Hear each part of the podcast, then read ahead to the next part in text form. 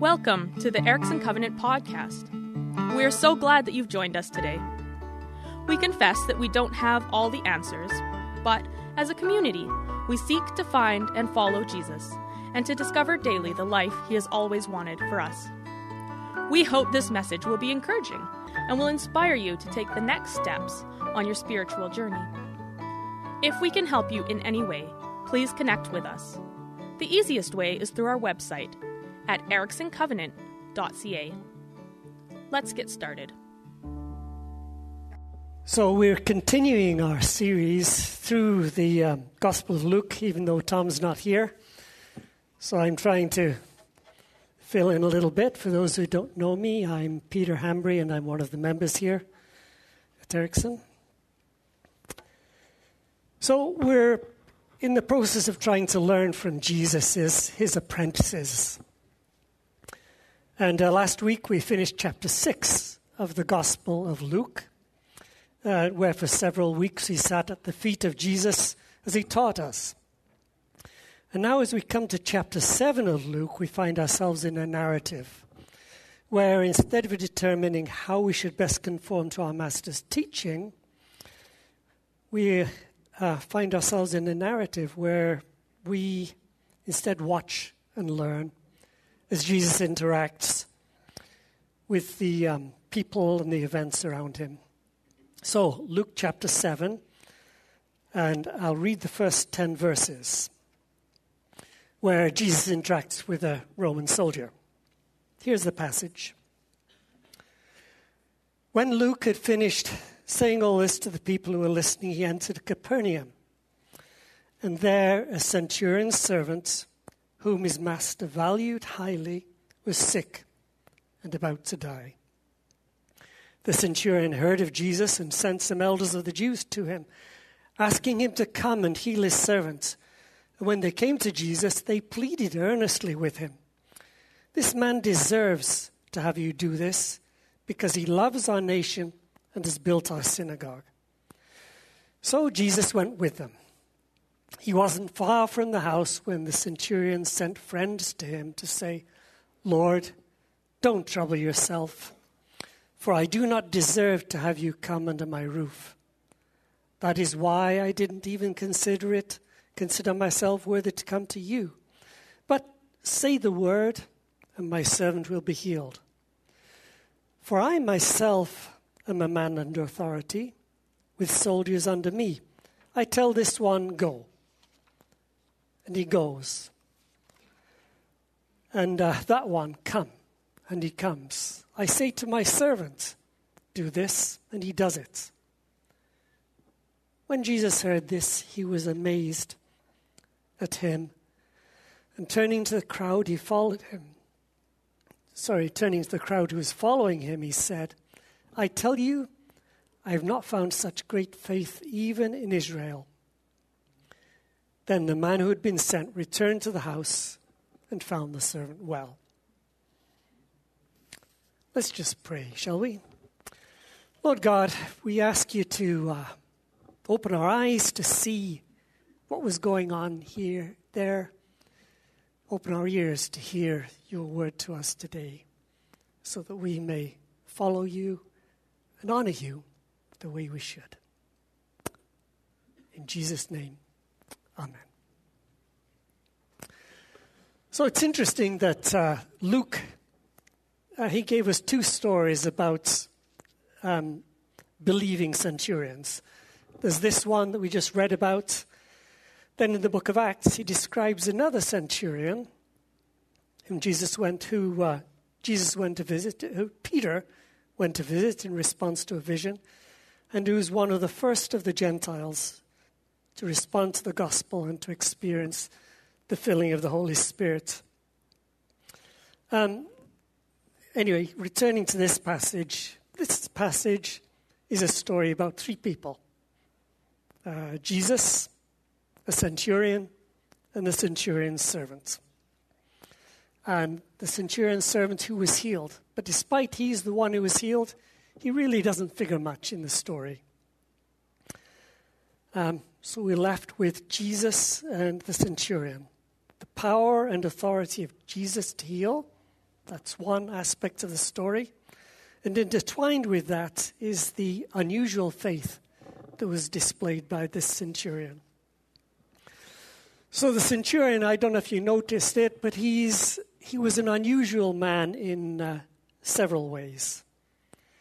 Not just his faith, but these different aspects of his character all laid the groundwork for his faith. faith.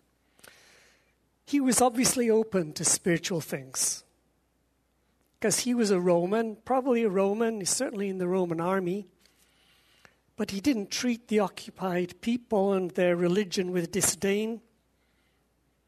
Uh, instead, he seemed to look with admiration. Admiration for the way, not only the way in which they are devoted to their God, but he'd become positive enough about the Jews and their religion to actually fund the building of a synagogue, uh, which must have been a rather unusual thing for a centurion to do. Uh, and this positive attitude seems to have gone far enough to include faith in the God of the Jews. Enough that when he heard stories of Jesus and his healing miracles, he thought it a real possibility that Jesus could heal his servants. How would this come about? Perhaps his sick servant was a Jew and had told him about Jesus and had influenced him.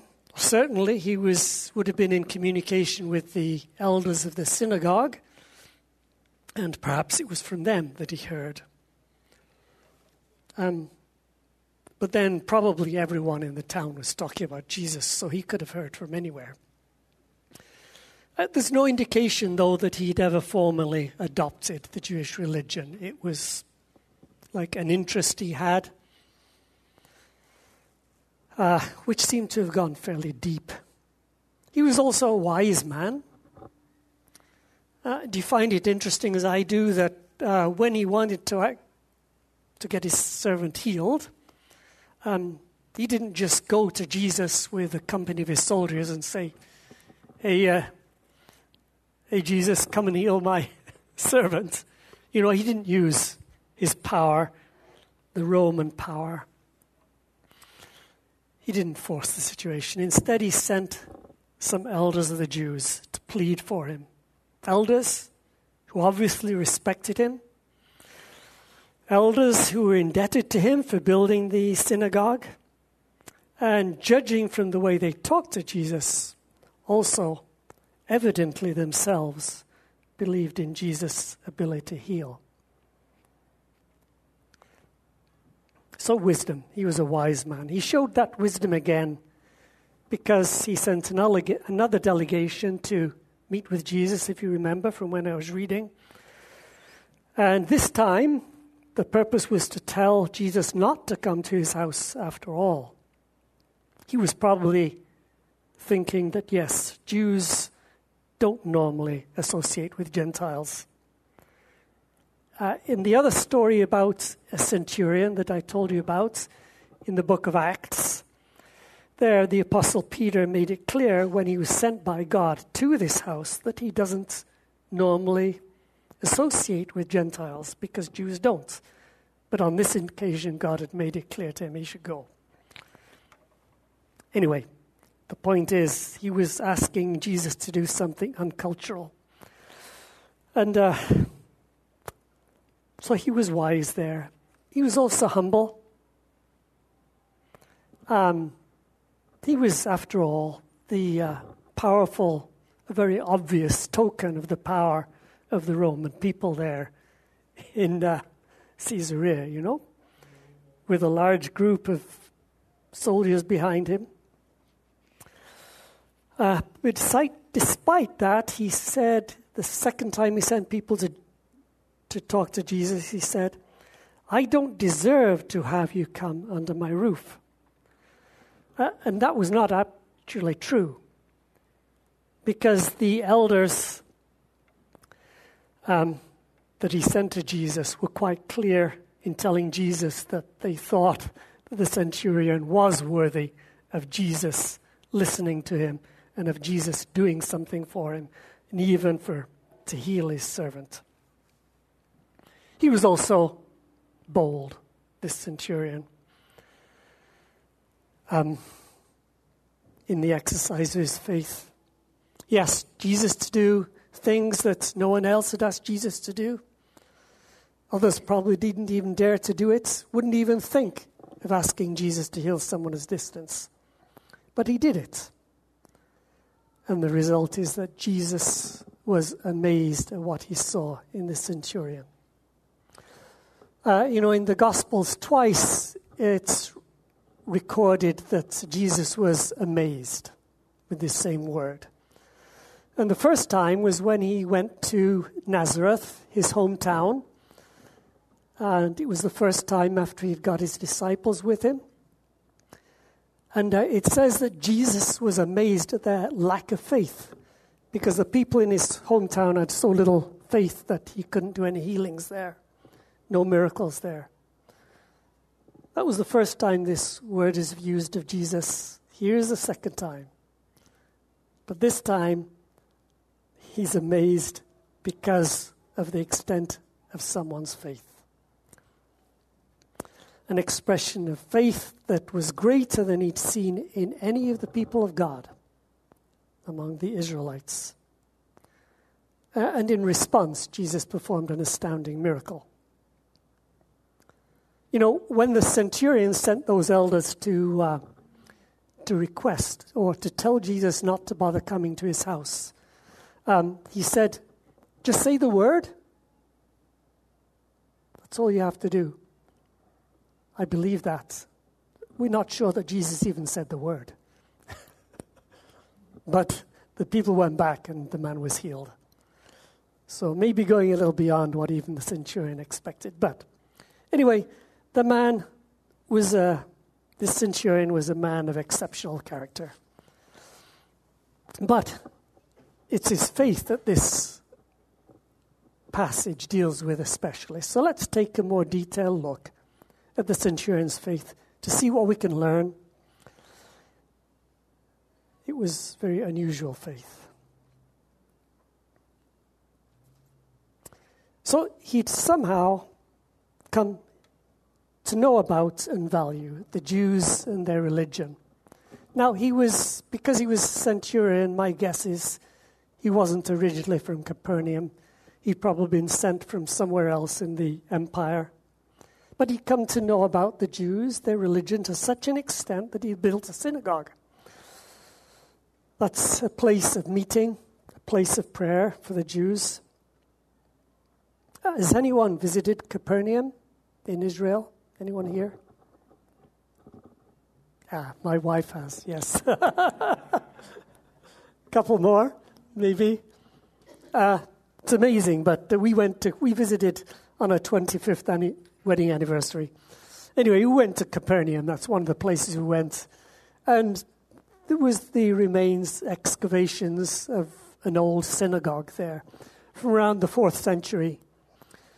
Um, but when they excavated this old synagogue, they found under the foundations, they found the foundations of another synagogue that was probably built somewhere around the first century. So you wonder, you know, is that the place that this centurion built? It was rather interesting to actually see stones in place in the ground there and think, yeah, here's something that this might be the place that's spoken of in, in the gospel. It was a new synagogue at this time, obviously. Anyway, that was a side anyway, he'd. Uh, so, because of what he'd done then for the Jews, I mean, he was highly enough regarded by the Jews themselves that he could actually call on the elders the way he called, called on his own soldiers to do something, except this time it was they were doing it of their own will. And they obviously regarded him very highly because of the way they talked to him about Jesus. So you know, you wonder where this man was at in his faith at this point. He probably, my guess is, if he'd actually built a synagogue like this, he'd likely come to a belief in the Creator God. Um, But there's no indication that he worshipped God, so he hadn't become a formal proselyte of the Jewish religion. But my guess is he was probably believing. But on the basis of that, he'd funded this synagogue. But then the centurion faced a crisis, right? And crises often provide opportunities for us to grow in faith. We're told that a highly valued servant was on his deathbed. Now, I think you need to understand this highly valued servant, what it meant here. Because a highly valued servant, you could think, well, he was just a really strong guy or a really, um, you know, could be relied on for a lot of things. Um, a really valuable person for his work, you know, took a lot of work off the centurion. Uh, but the word actually means sort of honored or esteemed. In other words, when we're told that he, this centurion had a high, um, highly esteemed, highly valued servants, it, it meant a bit more than that. It meant that the centurion esteemed him as a person, honored him. So it was that kind of person, a very unusual kind of servant to have that the centurion really esteemed as a man. And this was the man who was dying. And he had a crisis in his household here that he was facing. And at this point, he heard about Jesus and his miracles.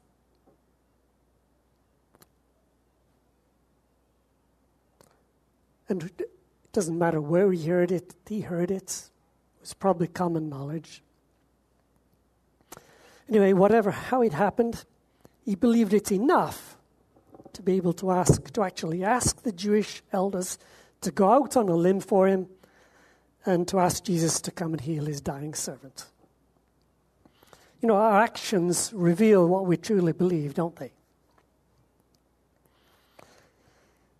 But the centurion went even a step further with his faith. He realized that he was asking, to, to, asking Jesus to do more than just heal his servant. He was asking him to break culture and enter a non Jewish home. He was asking to do him to do something for the occupying army. And on top of that, he was in any case feeling unworthy to have Jesus come anyway. It seems that he really was beginning to understand that Jesus was very much more than just a Jewish radical or holy man. And then it seems like, as you look at this story, it seems like his intellect kicked in. Because if Jesus was doing what he had heard he was doing in the name of God, then if God were real, and it seems the centurion already thought that, then he must be doing it by the authority of the Creator.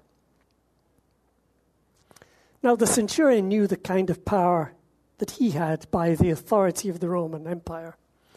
He wasn't limited to just doing the things he was able to do as an individual man based on his own muscle and his own money. All he had to say was that something should be done, and it happened, right?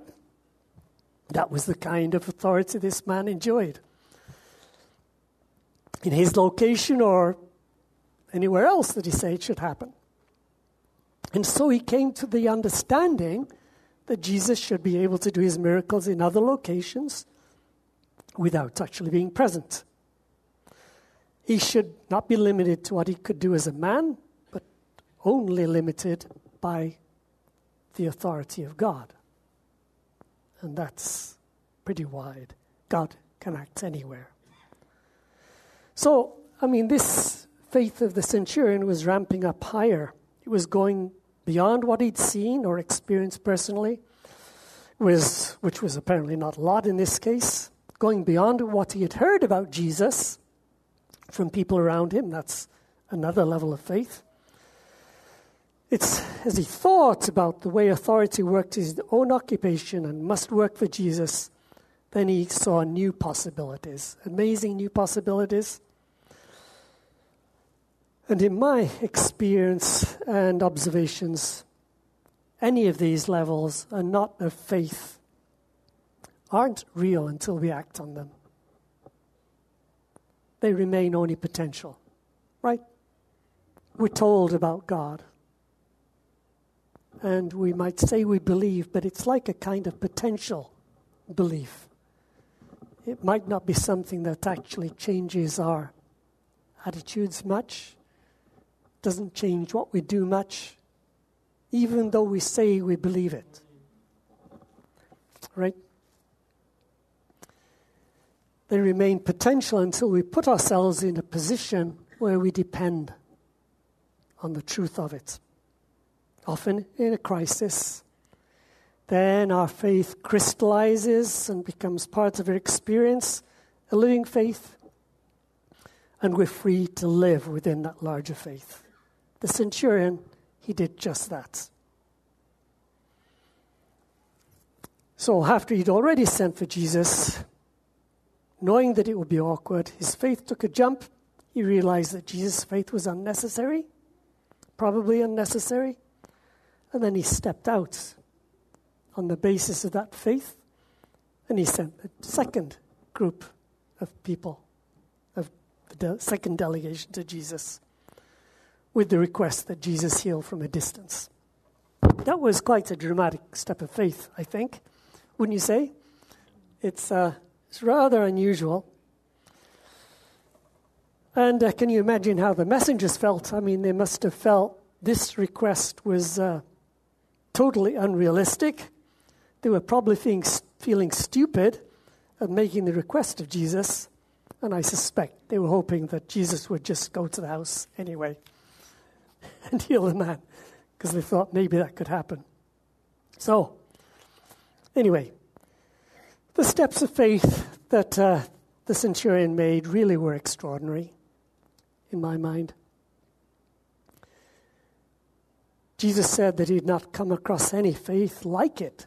So if you're thinking uh, that this faith is way beyond what you could do, then you're almost certainly correct. Nevertheless, I believe we can really learn from this story because faith grows from living according to our faith. By taking steps of faith, steps that are dependent for success on the truth of what we believe. Can you imagine what the centurion's faith was like when his servant got up from his deathbed? You know, after having done what he'd done. Quite something. A few years ago, I made a chart of my Christian life. I did it when I was trying to understand what had gone wrong. Um, not in becoming a Christian, but of a, a later event. And it, shows, it showed my godliness, my spiritual vitality, which I measured in terms of like uh, faith and love. If there was no faith, it was zero. If there was no love, it was zero, but some mixture of the two. So the spiritual vitality against time. And uh, came to a point where that crushed right down to almost zero.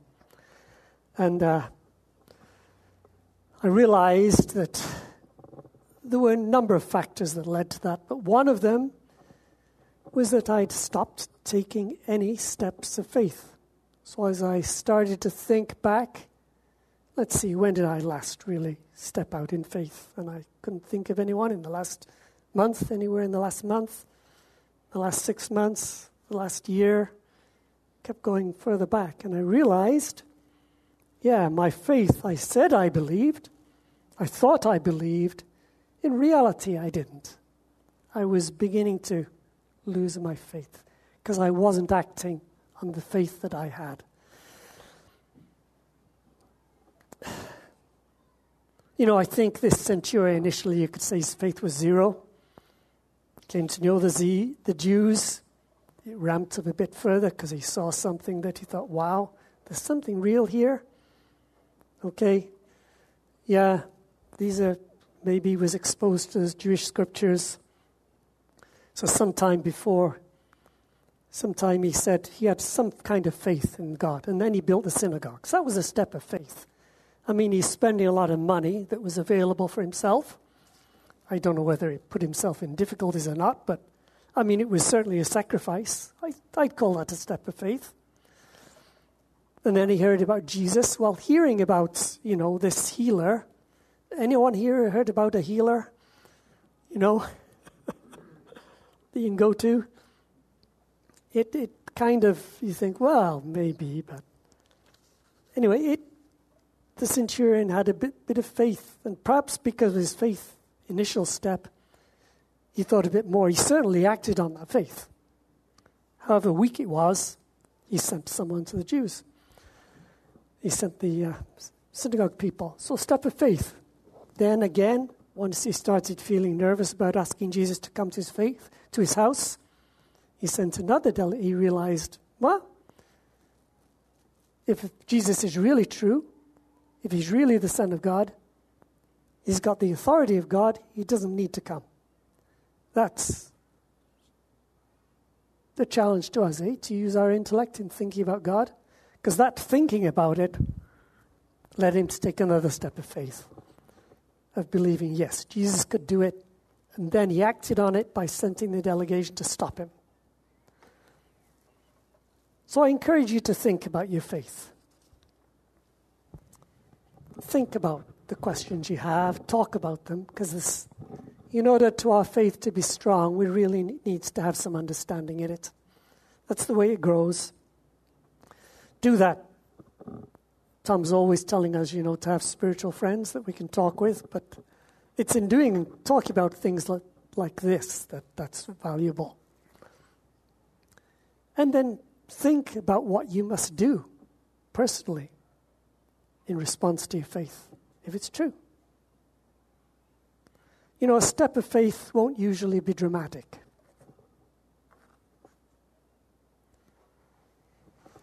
The experience of the centurion was dramatic, but his was a very unusual faith. Uh, and it's in a situation where Jesus was letting himself be known as the Son of God. So this was all playing into it there. But anyway, each little step that we take, going a little beyond what we normally do, in light of our faith, is going to put us a little bit more into the hand of God. What am I talking about? I'm talking about things like um, talking about God or talking about spiritual things or talking about the gospel with friends and acquaintances, the unbelieving people around us, or the, unbel- or the believing people around us. It might be something like saying yes when we're asked to do something um, that stretches us spiritually, maybe being asked to teach in a class or being asked to speak or. Um, whatever else, something, take responsibility for a ministry that you, you feel, feel inadequate for. That's a step of faith. It might be practicing generosity when uh, meeting needs, when you feel that your own situation's a bit tenuous. But those are steps of faith. There are lots of ways we can do it. Let's just pray, shall we, for one another? Dear Lord God, we, uh, while we look at this centurion, we kind of have a hard time figuring out how this man who'd never seen Jesus could come to the kind of faith that he did. Um, an amazing story. We know that our faith doesn't really look much like His. But Lord, we'd like it to. We'd like to glorify you and we'd like to honor you. We'd like to give you the freedom to work that comes with stepping out in our own faith. Help us all to do that. Help us not to just go steadily along the same way of thinking we always have the same way of doing things we always have, always have. Lord, show us new things we can do, new things we can ask you to do, where we, we need your help. And help us to grow in our faith. We pray in Jesus' name. Amen. Thanks for listening in today. We hope you feel encouraged and challenged. If you know someone who would benefit from what you have heard today, please share this podcast. For more information, or if you have questions, you can connect with us through our website, ericksoncovenant.ca. You can also find us on Facebook by searching for Erickson Covenant Church.